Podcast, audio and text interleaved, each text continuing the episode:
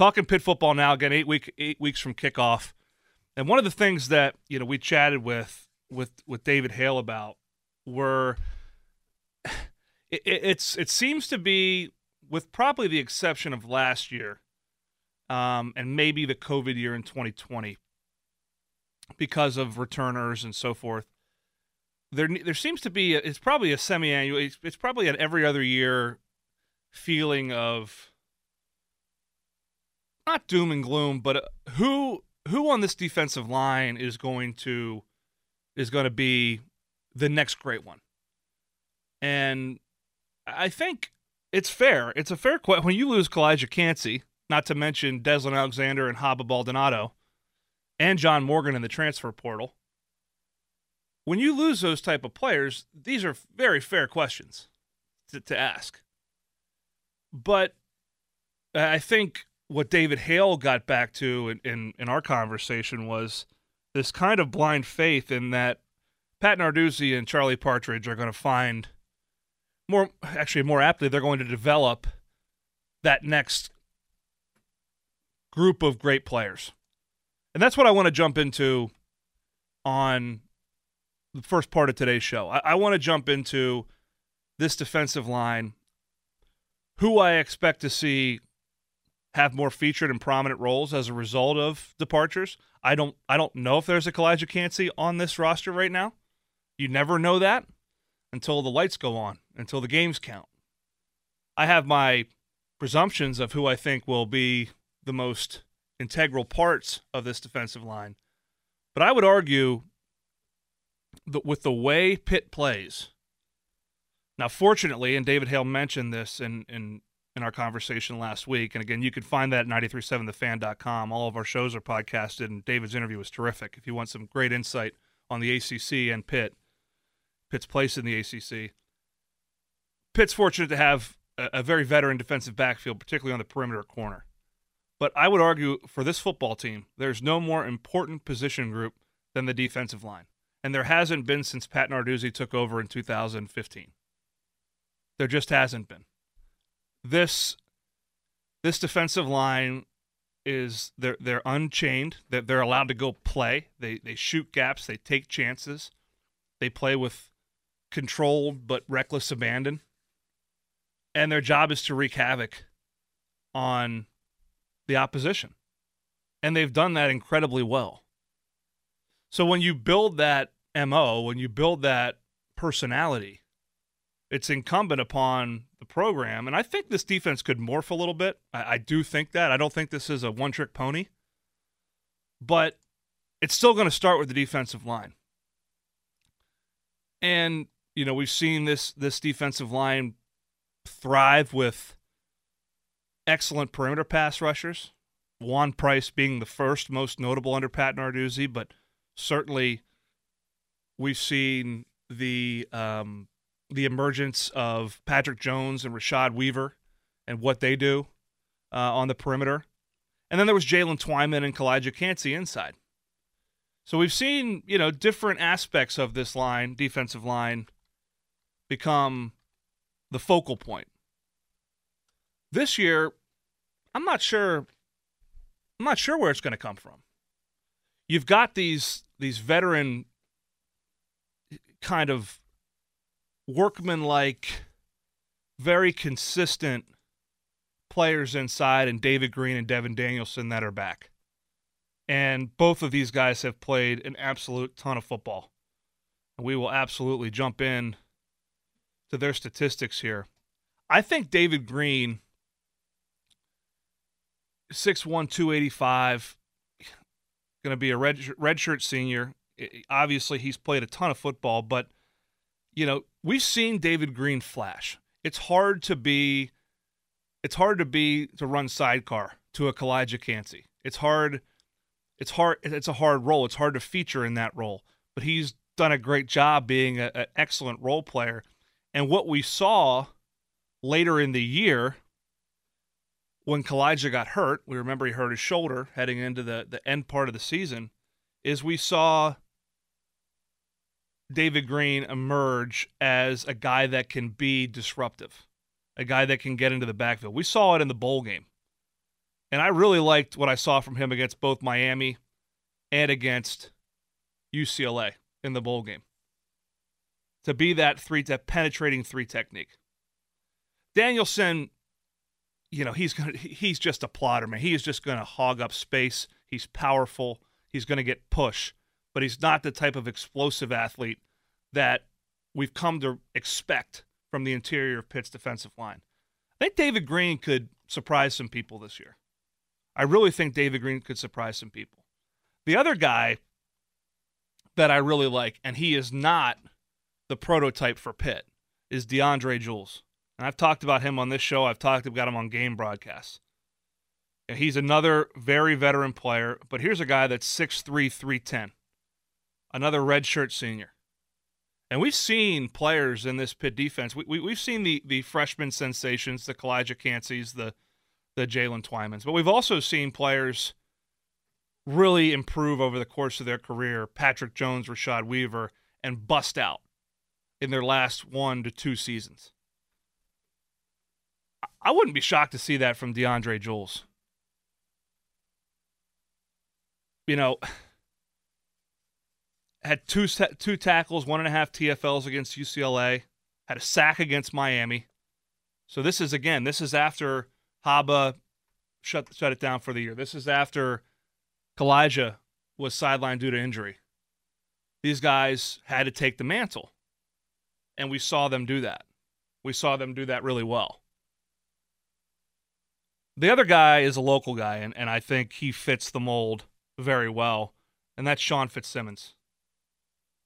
Sean Fitzsimmons is he'll be the next really good one inside, in my opinion, that people don't really they don't know about right now. They followed him in recruiting. He kind of waited in the wings. Watch out for Fitzsimmons. Then you've got Elliot Donald. You've got all these young players that have waited for their opportunity to bust out. And there's one thing that Charlie Partridge and Pat Narduzzi have done well is they've kept those players poised, patient, and they've absolutely put them in a position when their time comes, they are ready. Let's go to Jim in Wilkes-Barre. Jim, how are you, man?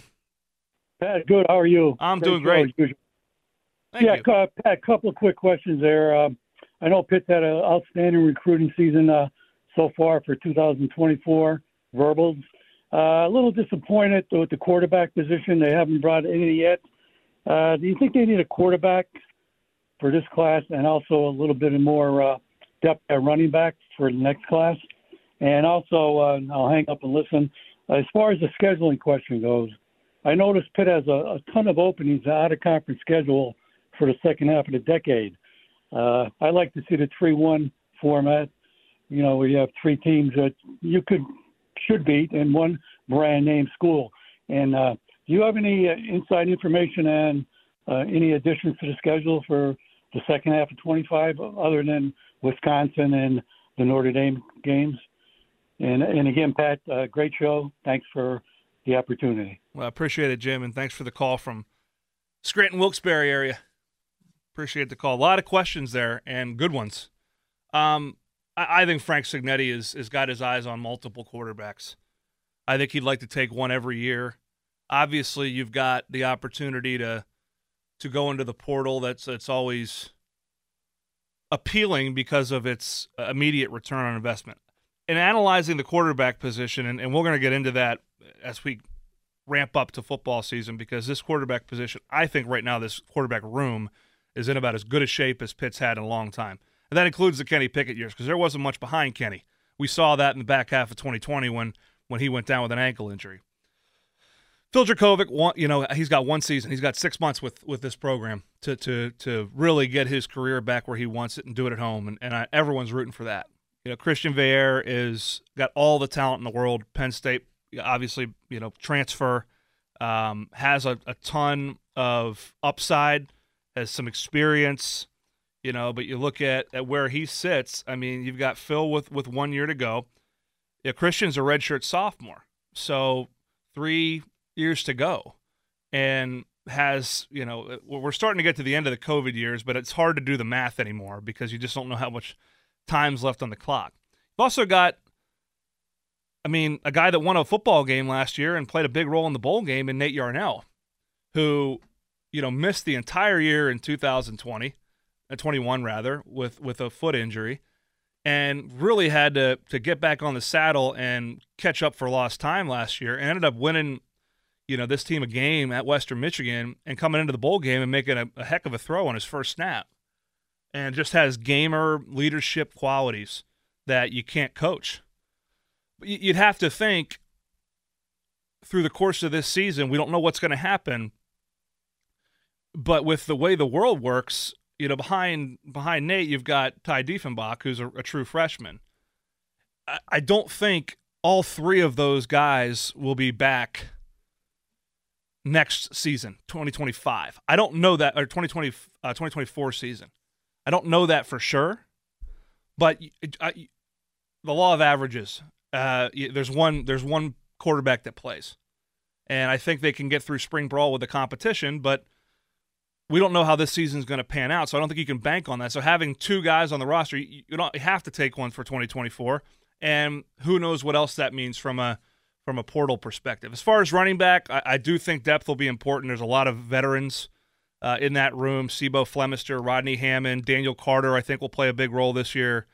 Um, but I, you know, I can't mention specific names because they're not signed yet. But they've done a very good job in this class. I can just tell you that uh, with the running back position, and uh, I think there'll be more to come on that here pretty soon, just based on how how well that position's done and, and what Frank Cignetti's done with running backs, including most notably Israel Abanikanda. Scheduling wise, uh, I don't have any inside info. Um, you know, we're scheduling games for, for, for you know for kids in middle school, so it's uh, it's tough to predict.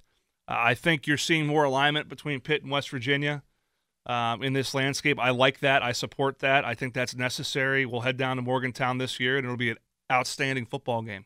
Uh, I'd like to see that continue. Uh, but beyond that, uh, who knows what will shake out and what scheduling model will prevail? I think there's a lot of uncertainty about what the back half of this decade looks like, um, just from a from a alignment perspective. But well, time will tell. Go to Title Man. How are you, Title Man? Oh, I'm excited, Pat. Hello? What's up, Title Man? Pat. How you doing, brother? Oh, I'm excited. Uh, I mean, it's, you know, this is a time of year right after uh, Fourth of July that you know the the college yearbooks come out, which uh, really a uh, uh, it's something that's going by the wayside, and you know people can have the you know they can read about their team on the internet. I prefer to go out there and and get. I used to get the sporting news, and I you know I'm, I'm getting athlons. But when you get that, and then you, I've, I've got eight weeks now, I guess, to the start of the season. How many to the start of camp? Start of camp, geez, Louise. It's well, they start August first, title man. So, yeah, four weeks. We're, we're coming, we're coming close to it. You know, as far as Jurkovec's concerned, I just go back, and I'm not an analytics guy. I don't, I don't sit there and uh, break down game film. I just go back and I, you know, I, I harken back to uh, 2020 when we played them up at BC, and he lit us up. I mean, I don't know if people remember that game or not, but he lit us up for 358 yards. Oh yeah, and uh, I remember it well. 100, 160 yards that Flowers kid, and he had a that year he had a tight end, uh, Hunter Long, who's in the NFL now, and uh, that's really the purpose of my call. Uh, I was disappointed last year that uh, Bartholomew didn't make a jump in terms of stats, in terms of getting targeted, in terms of having somebody throw him the darn ball. You know, he had 21 catches last year, falling 28 as a freshman, and and I, I, I sort of my question for you is, you know, what was that all about? Why was why was he being overlooked so much on offense? And do you think the fact that you've got a quarterback now who is uh, tight end friendly? I mean, I I think there's a, a potential, you know, just a potential there, Pat, to use uh, Gavin as a weapon. What, what do you think? I agree. I agree with you, and I got to get to a break here, title man. So I appreciate the call, but I agree with you that there there are like like in golf, there's horses for courses. I think there are also quarterbacks that just love tight ends. I think Phil Jurkovec's one of them. I think quarterbacks that can move love tight ends uh, because they can extend plays. Tight ends tend to get lost in the fray um, a lot and can be you know your scramble sack saver type type players and quarterback movement. crossing patterns, sneaking out into the flat, um, various different uh, ways to utilize that position. Back at it, Panthers Insider rolls on here this Saturday morning, July 8th. Eight weeks until we kick things off. Pitt football opener against Wofford, the Terriers, at Acrisure Stadium. Talking about this roster, talking about positions that uh, question marks, I would say anticipation, who's going to step up, who needs to step up, all those sorts of questions that tend to occupy our minds here in the month of July before training camp, and we start getting some answers. Great call from Title Man prior to the break, and we were talking about the tight end position and the lack of utilization last year. I, I think it has less to do with scheme, and I, I do think it has more to do with the not only the talent at the position. I think Gavin Bar- Bartholomew is a fine player. I think he's going to have a much improved 2023 campaign. Uh, I wouldn't call it a sophomore slump. I, I don't think he was targeted a whole lot, but I think some of that has to do with with who's got the ball in their hands and what their skill set is and what their capabilities are.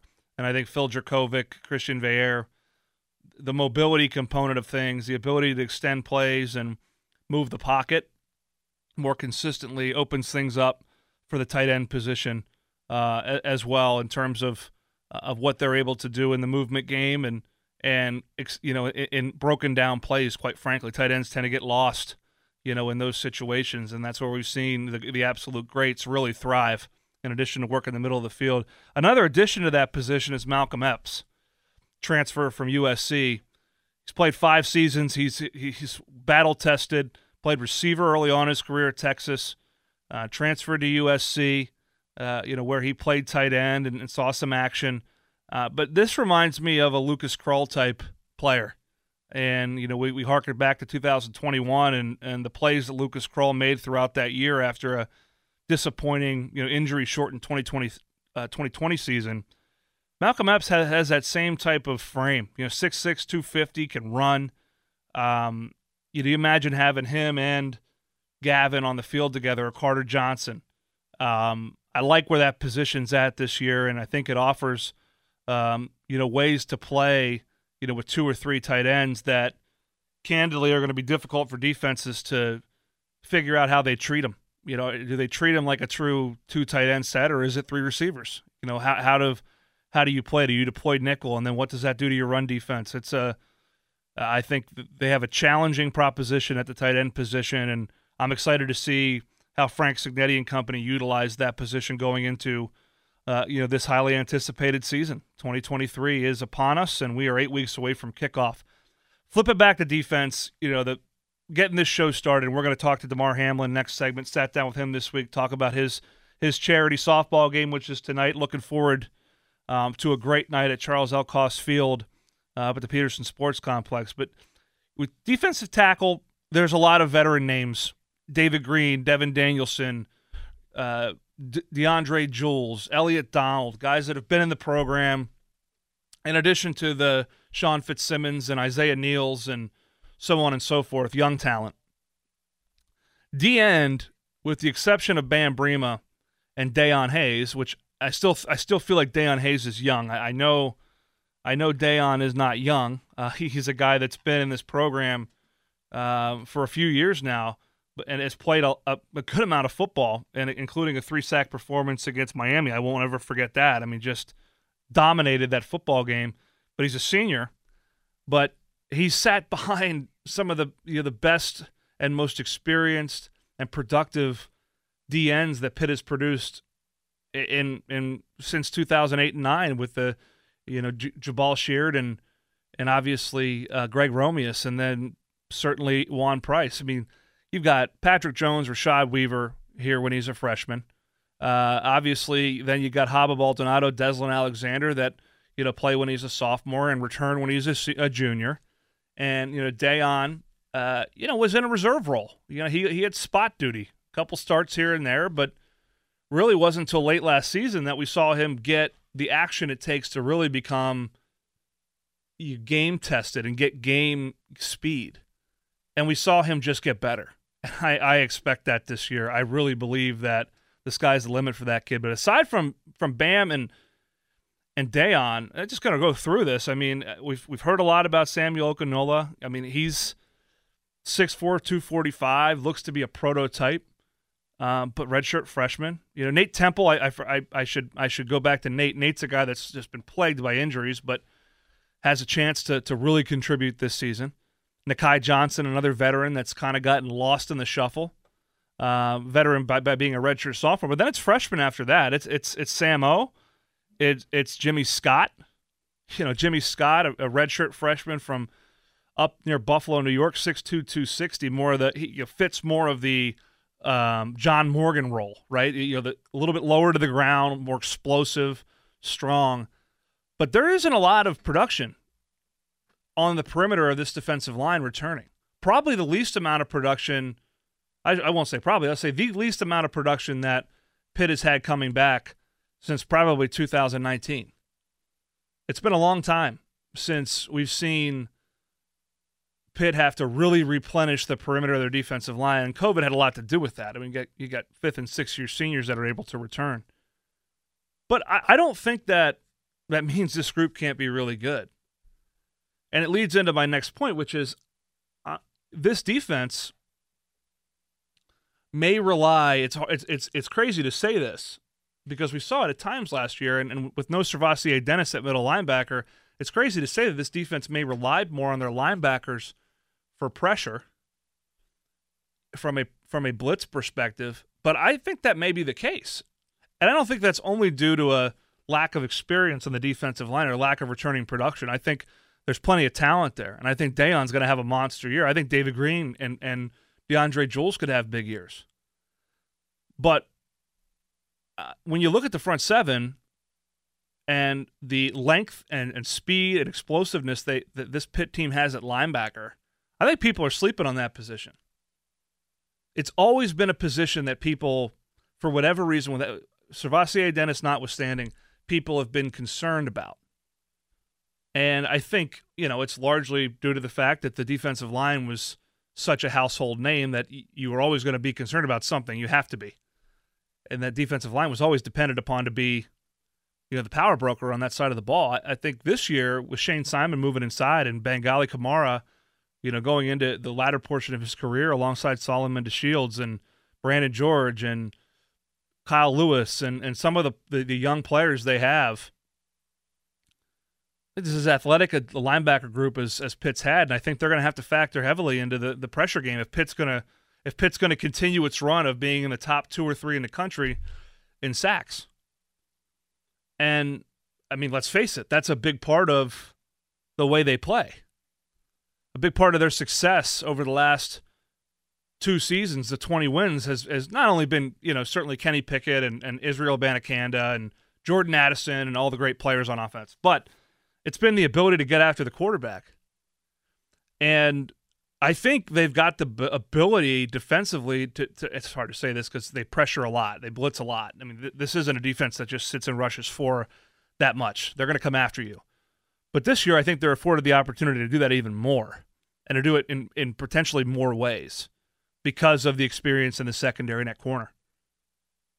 It puts them in a position to, and frankly, with the way with the way they play, and and Pat Narduzzi and, and Randy Bates have done an excellent job with this defense, but with with less experience at safety, it, it may potentially be behoove them to play more of, of that you know that blitz zone middle safety where you're not putting a, a PJ O'Brien or, or Javon McIntyre on an island in the slot playing quarters all game.